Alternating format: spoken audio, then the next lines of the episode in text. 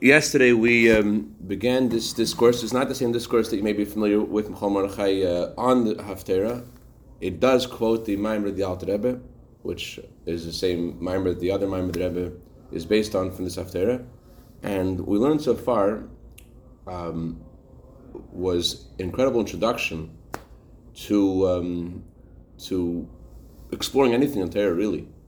The Rebbe basically says that just like there is a law that a Torah is only kosher if every letter is there, so too in yourself, if there's a part of Torah which doesn't exist by you, that you feel does not it's not relevant anymore, so the Torah which is in you is, is possible. Of course, the Talmud says that if you're standing next to a person who passes away, you have to do kriya because every Jew is like a Sefer Torah.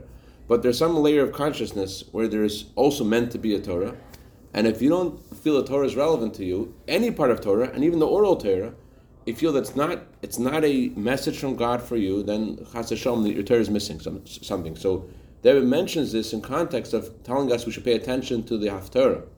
Um, and so what does it say in the Haftarah? It says that one woman cries to Elisha, and she says to Elisha, Your servant, my husband, has died, and the creditor is coming to take away my two children as, as slaves. So we learned that the uh, meaning of the words um, woman is the soul, and she's called one woman because the soul is one with God. And the uh, soul cries to Elisha. The Alter says, an analogy. The Alter says, just like a person walks in, in, to speak to him privately, to free Yechidus, and then he cries about his distance from Hashem, so to every night, when, neshama, when you go to sleep, your neshama goes to Hashem, and it cries to Hashem. And that's what the word Elisha means. The word Shah means to turn. And Elisha means my God turns to me. So I turn to God every night. My soul turns to God when I go to sleep, and it cries bitterly about the fact that it's distant from Hashem. That's the meaning of the words, my husband has died. The word husband is made up of two parts, Eish Yud, the fire of Yud, and we explain that Eish Yud means the yearning that I have to be in the place of Yud. What's Yud? Yud is Chachmillah. Yud is that zone where it's revealed there's nothing besides Hashem. So every one of us has this yearning. So she says, and the Neshama says to Hashem, I don't have it anymore. I used to. Not only don't I have it, but the creditor is coming to take away my two children as slaves. What's the meaning of the creditor? The creditor means the animal soul. The animal soul is called the creditor because the word creditor has the same root as the word forget. Like Menashe means to forget, Noisha means to forget. So the animal soul is called the one who makes me forget about Hashem. And not only does the animal soul make me forget about Hashem, but the animal soul comes to take my two children as slaves. What are the two children? The two children, it says in Kabbalah that uh, Chachma and Bina, the power of understanding and the power to, to, of intellect, are the father and mother that give birth to the children, the emotions.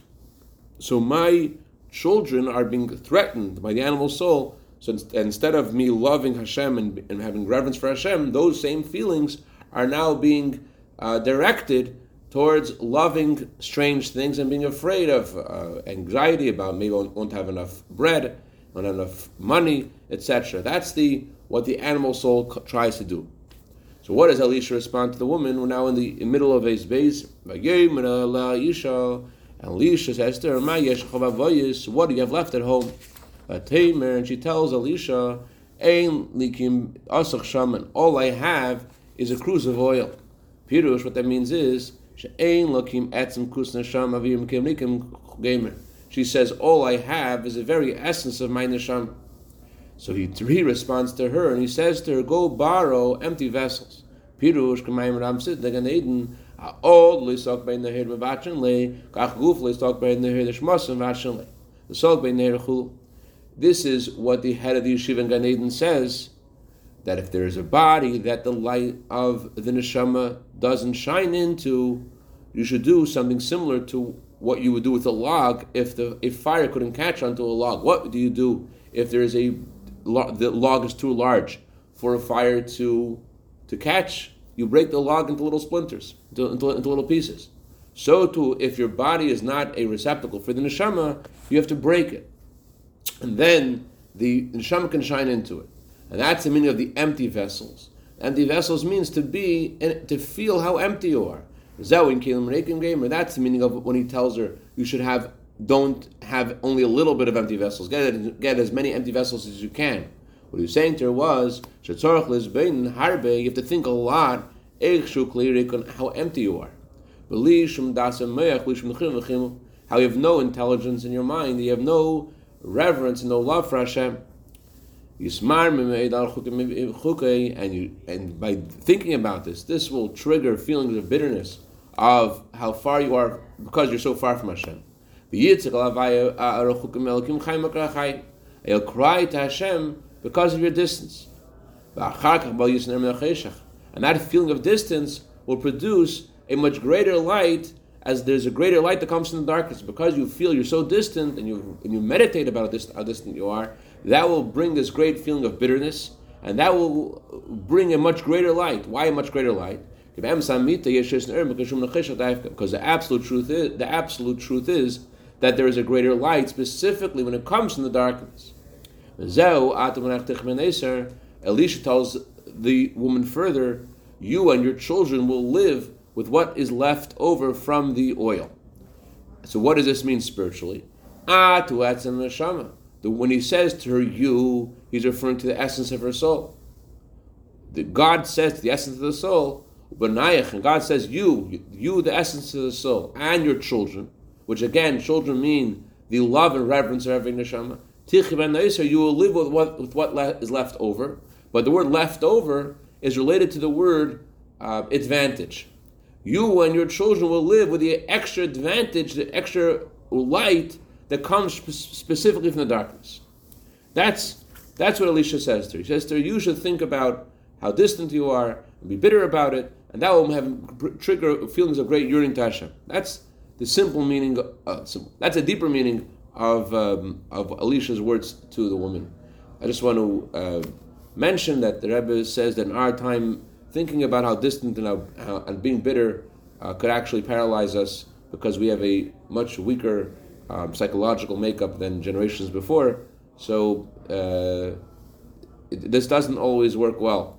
I have to be realize if this is paralyzing you or not. Another translation of this same verse that the Rebbe mentions, which of course is relevant to no matter how weak you are spiritually, is that empty vessels means mitzvahs. And when, when a mitzvah is done without any feeling, it's, it's empty. So you might think, like, why should I put one foot in front of the other? Why should I put on film? Why should I say uh, it's all empty? So Torah says, Elisha tells the woman, pour from the essence of your neshama, pour from your oil into the empty vessels. Realize that every mitzvah connects you to Hashem, and therefore just do the mitzvahs, and this will fill your emptiness. Your the essence of your neshama has sufficient uh, reservoir of spirituality to irrigate, to to replenish whatever's empty in your life. In other words, you dis, you think about the essence of your neshama, think about your about who you are, and with that feeling of I can't separate myself from Hashem, with that feeling that comes from the essence of the neshama that you're ready to die rather than sever that bond with Hashem, that feeling will inspire your day to day and not, not only will, will you do the day to day, but the empty vessels will be full of light, will be full of oil, not just have light, but again, there's a greater light when it comes to the darkness. Okay, now continuing into Eis Gimel. We can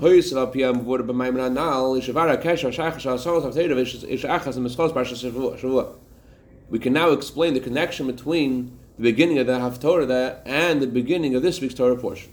Where God appears to Abraham by first prefacing the following.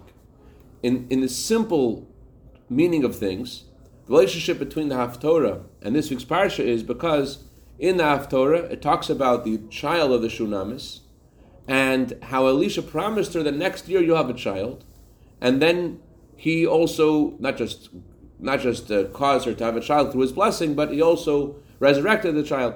So that's similar to the story of Yitzchak, where the angel informs Sarah that you'll have a child, and also not just that she'll have a child, but further, it says that when Yitzchak was born, Avram made a big party, and at this party, Oig was at the party, and Oig and others, other big big shots in that time were there, and they and, and they they said they're able to kill this little child with their finger. Oig says, why make a party for this child? I could kill him with my finger.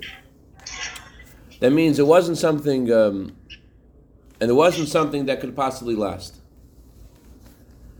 So God says, so God says to Oig, why are you disgracing this child? On the contrary, the, your end will be in the hands of this child. So,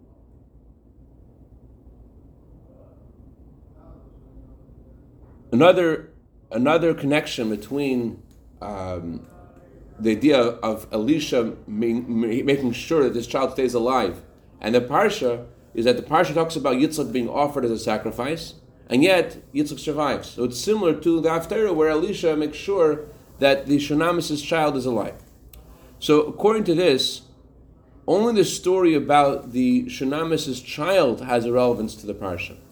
So the Haftarah should have begun with the story of, of the resurrection of the child, or or the um, especially because a Haftarah um, needs to have 21 verses, and this is one of the longest Haftarah.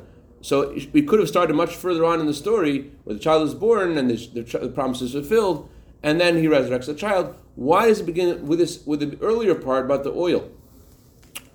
So that we can explain this based upon this discourse of the Alter Rebbe that there's a connection specifically with the story of God appearing to Abraham and the uh, the oil of the story of Elisha. The explanation of this is as follows says in the beginning of Parshas Vayera that God appears to Abraham. And this is a continuation to the story of Lech Lecha. In the story of Lech Lecha, God tells Abraham to circumcise himself, and he does.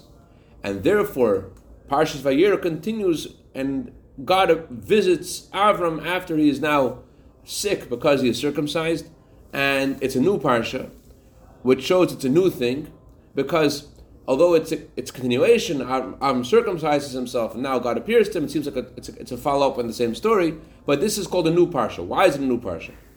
Because the end of Parshas Lech Lecha says that Avram and Yishmael and all of his family were all circumcised. That means they all were circumcised together. But in Parshas Vayera, there's something unique about the relationship between God and the Jewish people. What does it say in this Parshas Vayera? It doesn't say God appeared to everybody, to Yishmael and to all, the whole family. It says God only appeared to Avram. God appears to Avram. This is similar to Moshe Rabbeinu asked Hashem. Moshe Rabbeinu says that there should be a unique relationship between God and the Jewish people. That uh, this is when God was telling Moshe Rabbeinu that He wants to send an angel to lead the Jewish people instead of Himself. And Moshe says, "V'niflinu ani v'amcha." I want our relationship to be unique, different than all nations of the world. There should be something special. You should give us. You should directly lead the Jewish people, not through any angels. So similarly, God appears to Avram after circumcision only. And this revelation is a very lofty revelation. Why? What was the purpose of the revelation? To visit the one who was sick. In, in the word sick, choila, in Hebrew is numerical equivalent to 49. That means Avram attained 49 levels of understanding. Mem teshari bina. And that's as much as a prophet is able to draw down with his own power. As the Talmud says, God gave the world, God created 50 gates of understanding. They all were given to Moshe Rabbeinu, except for one. And that's why it says when Moshe Rabbeinu passed away, he was buried on, on Mount Nevo. The word Nevo is, is made up of two parts, Nun Boy. It has the Nun in it. When Moshe, on uh, Moshe's day of passing, he reached the 50th gate. So it says God created 50 gates of understanding. The 50th gate is not something that a human being can reach on his own. Rather, this is something which is related to the Creator. This is a. That's why it says that there are that Moshe is missing one. It's not something a human being could possibly reach on his own. You, you can't get it. So that's something that God gives, and that's the meaning of God appearing to Abraham to visit the one who was sick that means that God's revelation healed Avram, healed his illness. Doesn't just mean he healed him physically. It means that Avram was also healed spiritually. That he was that he got what he was missing. What was he missing before? He only had forty nine gates of understanding, and now he was able to receive through circumcision to get the fiftieth gate. That means that Avram was now complete after his illness. Now he receives the 50th gate of understanding. So God didn't just heal him physically, God healed him spiritually and gave him whatever he was missing spiritually. Gave him the 50th gate of understanding. And this is something which is relevant to all of Avram's children. Avram bequeathed this to every single Jew because every Jew receives as inheritance not only what Avram achieved by his own efforts, but also the gifts that God gave Avram beyond what Avram achieved through his own efforts, including this revelation of Ayir Bavaya, God's appearing to Avram after his circumcision. That's something that we all receive as well. Abnam calls neshama, but that's only from the perspective of what our soul has. Our soul, God's always appearing to our soul. Our soul is receiving something that that uh, uh, just, just, like the um, Rebbe Rashab asked Tzemach Tzedek, how come God doesn't appear to me? And the Tzemach Tzedek told him that why Avram deserved that Hashem should appear to him. That whole discussion is only regarding our body, our physical experience. Regarding the neshama, the neshama is, does see the revelation of Hashem. So, but the body doesn't. But the body conceals and hides this revelation. And that's where the Haftarah continues from the beginning of the Parsha the, the, the, continuation is the parsha says his revelation. The neshama experiences revelation. So our question is, why didn't I see it? That's the Haftorah says the woman, the one woman, the wife of the prophets, cries to Elisha. That even while the neshama is in the body, which conceals this light, and the concealment is so great to the extent that she says, Your servant, my husband, has died, which we said means that there's no fire anymore. There's no fire of yud. There's no there's no yearning anymore. Ah. It's amazing. There's one woman who cries to Elisha and says, my, Your servant, my husband, has died. The Rebbe says, even after her husband has died, even after she lost her inspiration, and Hashem is losing that, that yearning, she's still called by the Torah the one woman. She's still called someone who is one with Hashem. Just because she lost that fire doesn't mean that, that she's not one with Hashem anymore. So she's still united with Hashem despite the fact that she lost the fire. She is still one with Hashem. Shaloch and they gave Ixlehel, and that's why she cares and it bothers her that she's in the dark.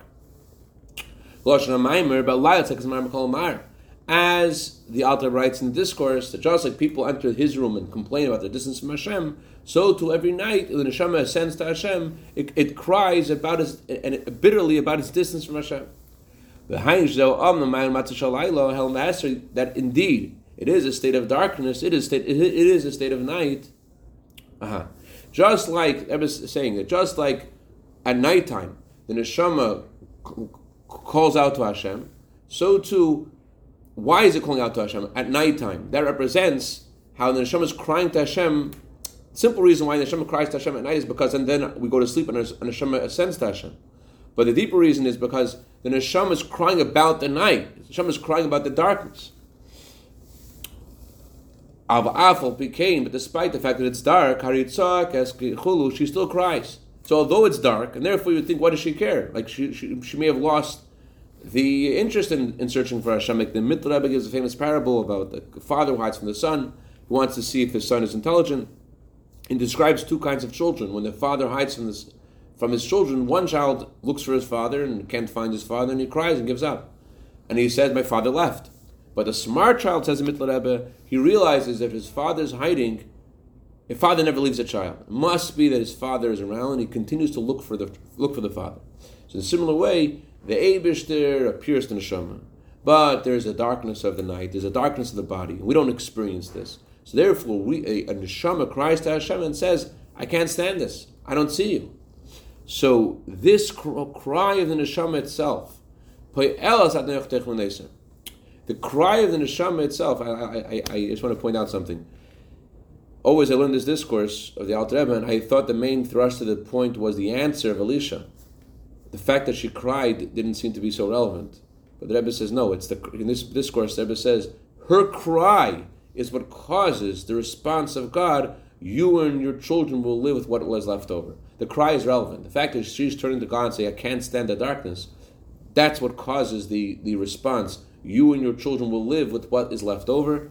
What, which, and we explain, leftover comes from the word noiser, which means leftover, also comes from the word advantage. That through the distance and through the darkness, the neshama achieves a much greater light. As it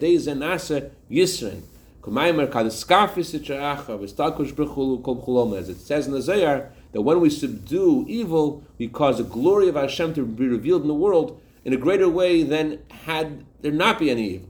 So in a similar way, because there is such a feeling of distance and darkness, that causes a much greater light. There is a greater light specifically when it comes from darkness. Is of. So too, Rebbe concludes, may God give us the merit to experience Cain hiratz and. So may be Hashem's well. Amen. So in short, what we did today is like this: the we learned the response of Elisha. Elisha responds to the woman and tells her what she needs to do. She needs to meditate about her emptiness. That's the meaning of the empty vessels in our life. Think about, the, about how empty we are. That emptiness, that distance, will bring us to feelings of yearning for Hashem, and that yearning will give us more light in our life had we not had this darkness in the first place. Then we explain the relationship between the Haftarah and the Parsha in, in, a new way. The simple translate, relationship is because they both talk about a child being born and a child being uh, maintained, staying alive.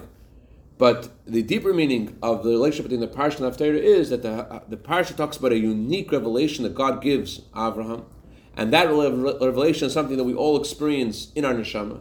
But it's not something something we experience consciously in our body, and that's why there's there are tears. That's why the neshama comes to Hashem and says, "I don't, I'm not in touch with my my neshama in, in my experience. It's too deep."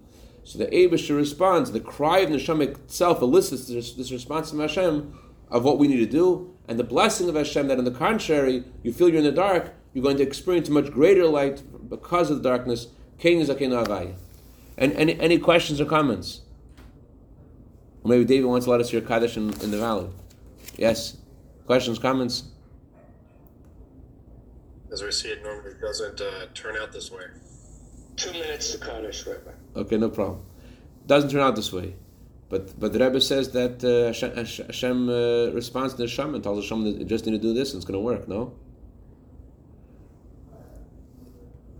I guess the first thing have is you have to realize that's why I give. I think that's why they give, give a very long introduction. They give a very long introduction. You should know this is relevant. This is about you. This is the Torah. This is what has to do with us. So that, that, that, this is. If you don't have this, not, you don't, your Torah is incomplete. You don't have any part of Torah because if you don't have one part of Torah, the whole Torah. That Rebbe wants us. That Rebbe give a very long intro, I think, uh, because we need to know this means us. Actually, it's not the Rebbe give the intro. The Rebbe is quoting Hillel Paritcher, who he has a discourse based upon the Alter's discourse, and he gives this long um, intro as well. So I think this it may, maybe the reason for the long intro is, is, is that we need to need to uh, yeah taka means me and you and it's going to happen because darkness makes us think that it's not going to happen. No, you don't buy it. Let's try it out, Zev. Let's. let's yeah, I think you gotta you gotta try it out. But it's interesting. You you you'll put the you'll put the source, or you already put the source in the in the WhatsApp chat. I didn't put the source there. Uh, I'll send I'll send the source to you, Mr. Shem. All right, well, it's good to hear your voice. Good to see you, Muhammad. Have an awesome day, man. A Hasidic uh, injection in my uh, bloodstream. My, you got my, your little flask of water that you carry around with you since it's so damn hot there? or the, uh, beep. Cool? I, am perpetually dehydrated. It's really intense, but it is actually getting uh, it's getting cooler right now. It's only like in the high 80s instead of the high 90s. So, I think of one child that could go to the C teens. I'm telling you, you'll, you'll, you'll lift the guy up in a different way. One kid. Go for it. So is this a regular thing, or you were just popped away from uh, something or something. It, it, flashed into my mind, and I said, I, I gotta try to get in right now. All right. Awesome. Later, Thank you.